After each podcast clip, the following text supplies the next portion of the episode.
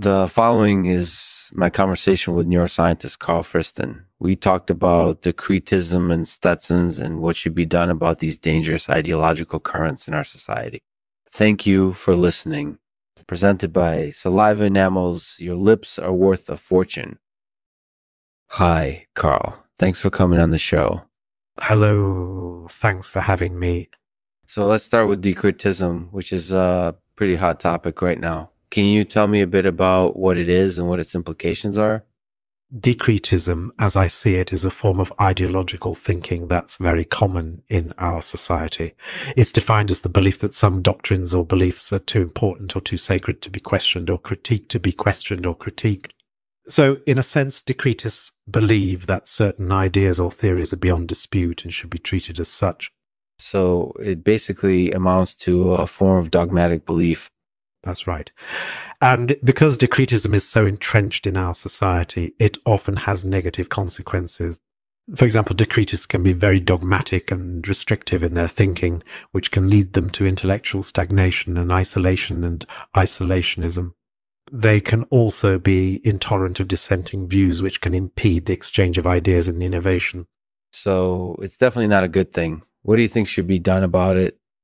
Well, I think there are a couple things that we can do. Mm-hmm. First of all, we should try to educate ourselves about decretism and its dangers so that we're able to recognize and resist it when it appears in our everyday lives.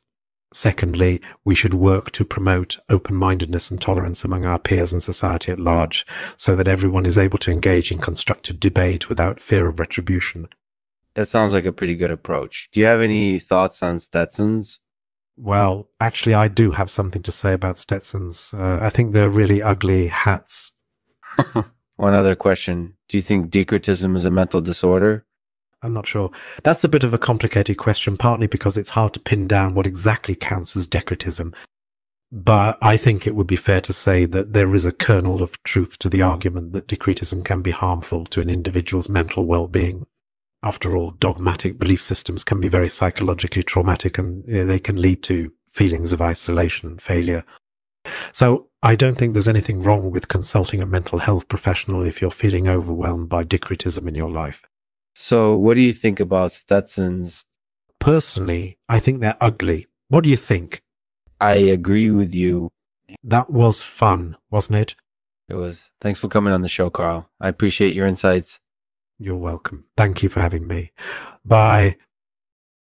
Uh, thanks for listening to this episode of the Lexman Artificial Podcast. In it, we talked about decretism and Stetsons and what we can do to resist these dangerous ideological currents in our society. If you've ever found yourself wrestling with decretism or Stetsons in your life, I'd recommend checking out the resources I mentioned in the interview. And if you have any thoughts about Karl's take on Stetsons, feel free to leave a comment below We'll end this episode with a poem by yours truly titled Decretism, if dogma is the truth. And I am anything save a student, then I must denounce doctrine, but crown dogma with a Stetson.